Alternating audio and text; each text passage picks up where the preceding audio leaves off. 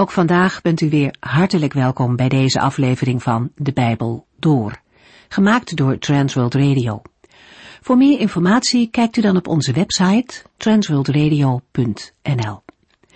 In deze serie gaat u in vijf jaar tijd met ons de Bijbel door, van Genesis 1 tot en met het laatste vers in Openbaring 22. Ook vandaag lezen we verder uit Titus. In het eerste hoofdstuk vinden we een opsomming van kwaliteiten die een oudste in de gemeente nodig heeft. Paulus heeft Titus op Kreta achtergelaten met de opdracht om daar oudsten aan te stellen. Per brief vertelt hij hem vervolgens wat oudsten niet moeten doen en wat wel belangrijke eigenschappen zijn. Deze brief is niet verloren gegaan, maar opgenomen in de Bijbel, zodat niet alleen de gemeente op Kreta, maar alle christelijke gemeenten, die in later tijden zijn ontstaan, weten wat de Heere wil. Aan het eind van een rij voorschriften noemt Paulus een van de belangrijkste kenmerken van een oudste. Hij moet vasthouden aan het betrouwbare woord van God dat hem is geleerd. Dat woord is het fundament van de gemeente en het is nodig om gezond te blijven. Een oudste moet dicht bij het woord blijven om de gemeente op te kunnen bouwen, maar ook om mensen te kunnen overtuigen van een verkeerde gedachtegang. Wanneer een oudste het zelf allemaal ook niet zo goed meer weet, is het gevaar groot dat de gemeente afwijkt van Gods bedoeling en in onwetendheid afdwaalt. Maar door het woord van God te onderzoeken en vast te houden, zal een oudste goed leiding kunnen geven. Titus stond voor een flinke uitdaging zo werd wel uit de omschrijving van de Joodse dwaalleraars en de slechte reputatie van de Cretensen duidelijk in hoofdstuk 1. Toch hoeft hij de moed niet te verliezen. Paulus spoort hem aan om de dwaalleraren scherp aan de kaak te stellen, zodat de gemeente gezond in het geloof blijft. Het gaat hierbij dus niet om eigen gelijk, maar om mensen voor Christus te winnen. Wij gaan verder in Titus 2.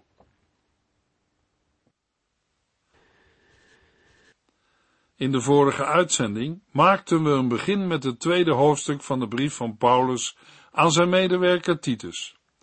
We lazen in Titus 2 vers 1 en 2, maar jij moet vrij uit zeggen hoe een christen hoort te leven.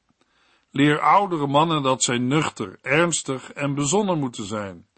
Zij moeten de waarheid kennen en geloven en alles met liefde en geduld doen. Titus krijgt opdracht om in de eerste plaats in zijn spreken een verkondiger van het woord van God te zijn.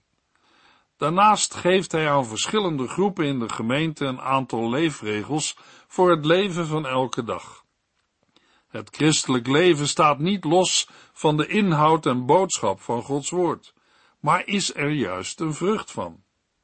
In het vervolg van Titus 2 werkt Paulus de inhoud van het spreken van Titus uit voor verschillende groepen in de gemeente. Ieder mens heeft een eigen benadering nodig, maar er zijn ook zaken die in een bepaalde groep aan de orde zijn of aan de orde gesteld moeten worden. De eerste groep waarvoor Paulus speciale aanwijzingen geeft, zijn de oudere mannen.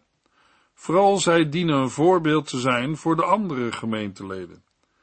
Ze hebben vaak een grote invloed, ook in de vorming van jongeren.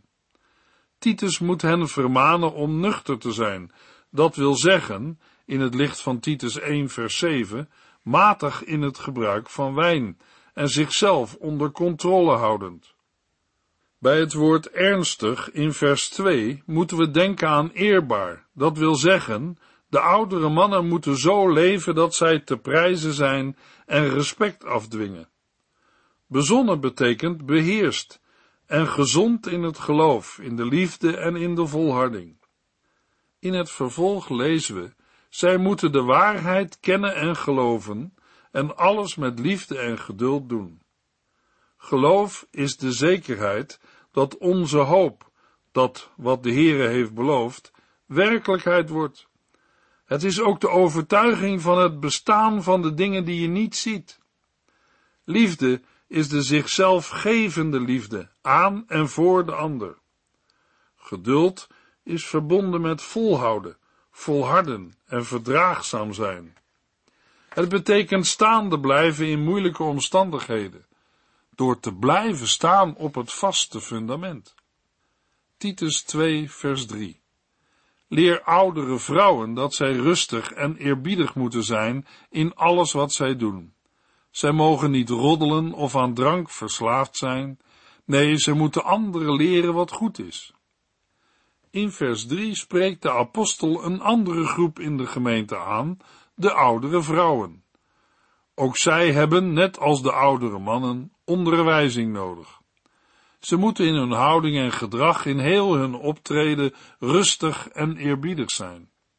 Hun optreden moet beantwoorden aan wat het woord van God zegt over oudere vrouwen in de gemeente.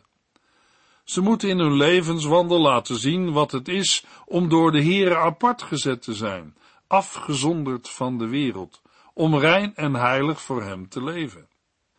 In het slot van vers 3 laat de apostel zien dat zo'n houding en gedrag betekent dat zij niet roddelen of aan drank verslaafd zijn en anderen leren wat goed is. De oudere vrouwen moeten positief spreken en het goede zoeken op alle terreinen van het leven. Via de oudere vrouwen richt Titus zich tot de jongeren. Dit enerzijds omdat Titus als jonge man zich beter terughoudend kan opstellen tegenover de jongere vrouwen. En anderzijds omdat ze het meest zullen leren van het goede voorbeeld van de ouderen. Titus 2 vers 4 en 5 Zo moeten de oudere vrouwen de jongeren aanmoedigen hun man en kinderen lief te hebben, verstandig en zuiver te zijn, het werk thuis goed te doen en behulpzaam te zijn voor hun eigen man, opdat het woord van God niet in opspraak komt. Het goede voorbeeld en het spreken van de oudere vrouwen heeft ten doel de jongere vrouwen beheerstheid en kalmte voor te houden en bij te brengen. Ze moeten hun man en kinderen lief hebben en voor hen zorgen. Gehoorzaamheid aan deze oproep geeft aan alle groepen een grote zegen. Het zich houden aan de gezonde leer betekent concreet zich houden aan de orde die de Heer heeft gesteld. God heeft zijn wetten, ook die voor het huwelijk, niet gegeven om mensen aan banden te leggen, maar opdat het hun goed gaat. Alleen als een mens zich houdt aan de verordeningen van de Heere, is er zegen. Een maatschappij met een goede structuur, waarin het gezin de basis is van een leefgemeenschap, is een maatschappij die de Heer ons voorhoudt. Verder worden de jongere vrouwen aangemoedigd verstandig en zuiver te zijn, het werk thuis goed te doen en behulpzaam te zijn voor hun eigen man. Vrouwen hoeven niet in een hoekje te zitten, ze hebben een belangrijke taak. Ze moeten verantwoord bezig zijn op de plaats die de Heer hen heeft gegeven. Paulus is hierin heel stabiel. De vrouw is geen slavin van de man, maar er is wel sprake van een verschil in verantwoordelijkheid. De man mag verwachten dat zijn vrouw hem in redelijkheid volgt, opdat het woord van God niet in opspraak komt. Het betekent dat niemand van de gemeente van Christus, aan wie dan ook, een argument in handen mag geven dat tegen de christelijke gemeente en tegen de Here gebruikt kan worden.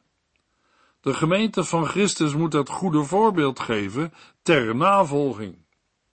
Titus 2 vers 6 en 7 de jonge mannen moeten zich verstandig en ingetogen gedragen. Wees hun tot voorbeeld door alle goede dingen die je doet, en laat zien dat je zuiver in de leer en waardig bent. Vers 6 kan alleen op de jonge mannen slaan, wat wel het meest waarschijnlijk is, maar het kan ook slaan op alle jongeren in de christelijke gemeente. Titus moet hen aansporen om zich verstandig en ingetogen te gedragen. Ze moeten zichzelf onder controle hebben en ingetogen, dat betekent niet te hoog van zichzelf denken. Het betekent niet dat ze niet van het leven mogen genieten. Maar er zijn vormen van genot die een mens vroeg of laat ruïneren. Daarom roept Paulus op tot een leven van zelfbeheersing en ingetogenheid.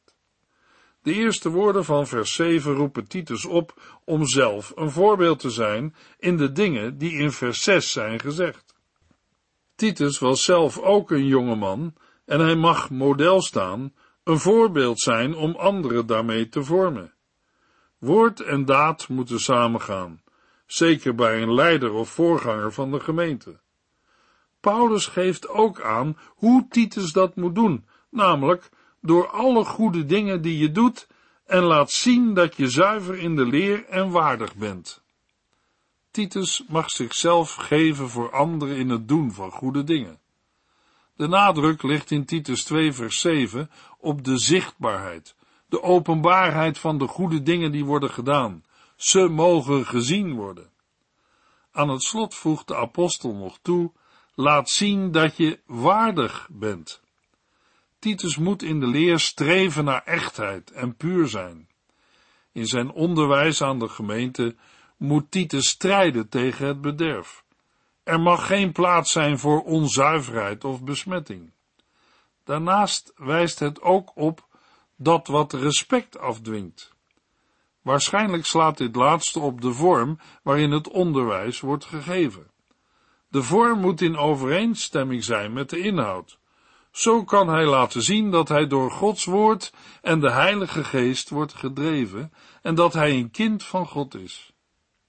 Titus 2 vers 8 Zeg heilzame dingen, waar niets tegen in te brengen is, zodat onze tegenstanders zich beschaamd voelen, omdat ze niets kwaads over ons kunnen zeggen. Opnieuw wijst Paulus erop dat het woord dat Titus brengt gezond moet zijn. Dan zal er ook niets tegen in te brengen zijn. Het is onaanvechtbaar en niet te veroordelen. Het dient aanvaard te worden als een medicijn. Deze dingen moeten gelden van elk woord dat Titus spreekt. Niet alleen in de prediking, de Bijbelstudie en het onderwijs, maar in elk gesprek of discussie met vrienden of vijanden.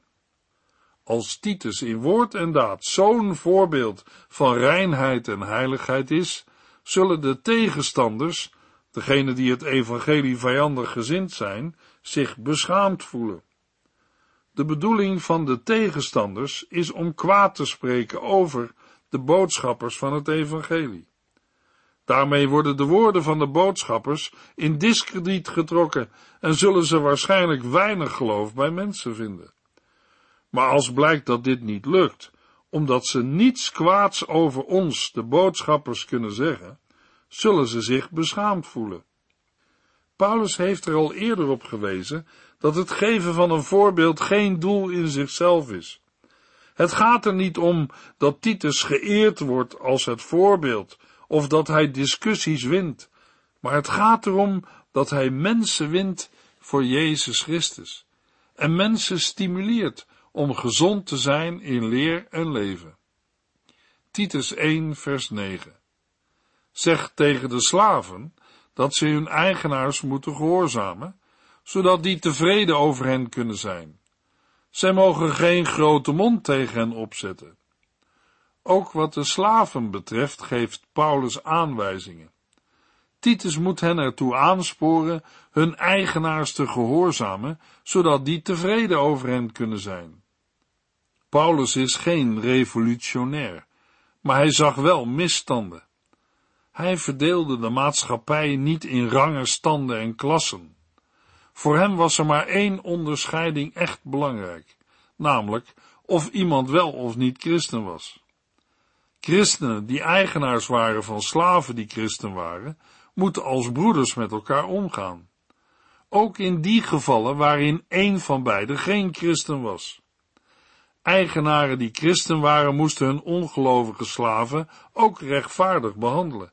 En christenslaven moeten hun ongelovige eigenaars gehoorzamen, zodat zij tevreden over hen kunnen zijn. De christenslaven moeten niet proberen hoe ver ze kunnen gaan met ongehoorzaamheid, maar zich gehoorzaam en dienstbaar opstellen. Zo legt Paulus in feite dynamiet onder het verschijnsel slavernij. Het doet denken aan de woorden uit Zacharia 4 vers 6. Niet door kracht of door geweld, maar alleen door mijn geest, zegt de Heere van de hemelse legers. Een christenslaaf moet zo dienen dat ook zijn ongelovige eigenaar tevreden over hem is. Niet tegensprekend, niet mopperend of het werk met tegenzin doen. Zij mogen ook geen grote mond tegen hun eigenaar opzetten. Titus 2, vers 10. Ook mogen zij niet oneerlijk zijn, maar zij moeten in alles laten zien dat zij betrouwbaar zijn. Dan zullen zij in alle opzichten het aanzien van de verkondiging van God, onze redder, verhogen. Uiteraard mogen christenslaven niet oneerlijk zijn. Zij moeten juist in alles laten zien dat zij betrouwbaar zijn. Zij moeten een toonbeeld zijn van betrouwbaarheid in alle opzichten en omstandigheden. De eigenaars moeten op hen aankunnen. Ze moeten zich kunnen verwonderen over zulke bijzondere slaven. Door zo'n levenswandel zullen zij in alle opzichten het aanzien van de verkondiging van God, onze redder, verhogen. Mensen zullen er op deze manier zin in krijgen om dezelfde God te dienen. Het gaat bij de leer niet om een dogma op zichzelf, maar om de hele openbaring van Gods heil op aarde. Hij is de redder en heiland. Daarop is alles gericht. Ook de slaven mogen in alles meewerken aan de verheerlijking van zijn naam. In de woorden onze redder vinden we iets van een beperking. Jezus Christus is alleen de heiland van degenen die geloven. Toch zien we ook iets van ruimte. In Jezus Christus vinden alle gelovigen elkaar. In hem worden ook de tegenstellingen tussen eigenaars en slaven overbrugd. Jezus Christus, onze redder, wordt in vers 10 ook aangeduid met het woord God. De drie-enige God verschijnt in vers 10 als de grote brenger van redding, zelfs voor slaven. Hij werd in het bijzonder openbaar in de persoon van Jezus Christus, die zelf aan een slaaf gelijk werd. Titus 2 vers 11 De genade van God is bekend geworden, waardoor voor alle mensen eeuwige redding mogelijk werd. Waarom mag Titus deze aanwijzingen geven? Wel, er is iets gebeurd in de geschiedenis. Het grote licht is opgegaan. Dit mag niet verborgen blijven, maar moet door de christelijke gemeente verder bekend worden. De woorden de genade van God is bekend geworden staan met nadruk vooraan. Gods genade is verschenen, openbaar geworden en bekend geworden. De Heer heeft zichzelf laten zien in al zijn rijke en heerlijke genade. Wat eerst verborgen was, kan nu worden gezien. Als de genade van God bekend geworden is, waardoor voor alle mensen eeuwige redding mogelijk werd, mogen wij die genade niet opnieuw verbergen. De Heere zelf heeft het licht van zijn genade laten schijnen in onze ellende en donkerheid. Wat verschenen is? De reddende, behoudende en genezende genade van God in Jezus Christus. Genade is onverdiende gunst en hulp. Het antwoord op het vraagstuk van alle tijden, namelijk dat van de zonde, is er nu. De Heere geeft, hoewel niet verdiend, leven in onze dood, genezing in onze ziekte, vergeving in onze schuld. Deze genade, dit heil, is beschikbaar voor alle mensen. Er zullen mensen zijn die zich aan deze genade onttrekken, maar daardoor mogen christenen zich niet laten bepalen. Titus 2, vers 12. En daardoor leren wij dat wij ons van ons slechte leven en onze zondige verlangens moeten afkeren, om daarna van dag tot dag verstandig en goed te leven, met ontzag voor God. Met de genade van God, die bekend is geworden, en waardoor voor alle mensen eeuwige redding mogelijk werd, wil de Heer ons opvoeden tot een nieuw leven. Enerzijds moet er iets nagelaten worden. Wij mensen moeten ons van ons slechte leven en zondige verlangens afkeren. Dat betekent dat de mens zich niet laat bepalen door zijn slechte leven en zondige verlangens, maar door wat God wil. Leven buiten Hem is geen leven, maar de dood zondige verlangens of wereldse begeerten zijn die verlangens die bepaald worden door de in zonde gevallen wereld waarin wij leven. Een mens moet zich van deze zondige verlangens afkeren, er nee tegen zeggen. Maar de apostel blijft hierbij niet staan. Het evangelie spreekt ook altijd van het ja van Gods genade. De genade van de Heere voedt ook op om verstandig en goed te leven met ontzag voor God. Verstandig betekent dat een mens zich onthoudt van zaken die geestelijke schade toebrengen. Verstandig leven heeft ook te maken met de maat houden, niet steeds meer willen. Goed leven wil zeggen in de juiste verhouding tot de medemensen en leven naar Gods woord. Met ontzag voor God betekent gelovig, heilig, met een diepe eerbied voor de Heere. Een gelovige laat zich dan bepalen door de Heere en wil leven tot zijn eer. Dit leven van een gelovige wordt geleefd in deze wereld, daar waar we wonen, maar ook en vooral in de boze tijd waarin we leven. De wereld en tijd waarin wij nu leven, wordt bepaald door het nu, maar deze wereld zal ook snel voorbij gaan. In deze boze wereld is Gods genade verschenen als een onderpand van wat nog gaat komen.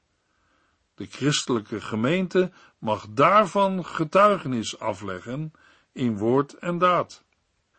Paulus schrijft aan de gelovigen in Efeze, in Efeze 2 vers 8 tot en met 10, Door uw geloof in hem bent u gered, en dat komt door zijn genade. Dat is niet uw eigen verdienste, maar een geschenk van God. Niemand zal zich erop kunnen beroemen het zelf gepresteerd te hebben. God heeft ons één gemaakt met Jezus Christus, met de bedoeling dat wij het goede zouden doen, want dat heeft Hij altijd al gewild. Zo roept de Heere zijn kinderen op voor Hem te leven en zich van de wereldse verlangens af te keren. Titus 2 vers 13 Wij moeten vol verwachting uitkijken naar de tijd dat wij zijn heerlijkheid zullen zien, de heerlijkheid van onze grote God en Redder, Jezus Christus. Het leven van een christen speelt zich af tussen de tijden. Uit de twee verschijningen van de Heer Jezus met kerst en straks zijn verschijning in heerlijkheid mag de gemeente van Christus kracht en troost putten. Het leven is niet zinloos, er is hoop. Daarom is het belangrijk dat Titus de gemeenteleden daar steeds op wijst juist ook op de tweede komst van onze grote God en Redder Jezus Christus. De gemeente van Christus mag deze heerlijke hoop hebben, maar moet er dan ook uit leven. Paulus schrijft, wij moeten vol verwachting uitkijken naar de tijd dat wij zijn heerlijkheid zullen zien. Hoop is de zekerheid over de toekomst. Geen doemdenken, maar roemen in God. Eens zal zijn heerlijkheid, die bij de eerste komst van Jezus Christus nog verborgen was, ten volle openbaar worden. Juist op zijn heerlijkheid mag de christelijke gemeente gericht zijn. Uit die heerlijkheid mag ze nu al leven, zij het nu nog in onvolmaaktheid. In Colossense 3 vers 3 lezen we, u bent immers al gestorven en uw leven is nu samen met Christus, verborgen in God. Wat een heerlijke toekomst en een geweldige troost, verborgen te zijn in God, samen met Christus. Luisteraar, kunt u het vatten? Ik niet, maar toch is het zo. Jezus Christus wordt in vers 13 ook aangeduid als onze grote God. Jezus, hij is één wezen met de Vader en de Heilige Geest. Hij heeft alle macht in hemel en op aarde.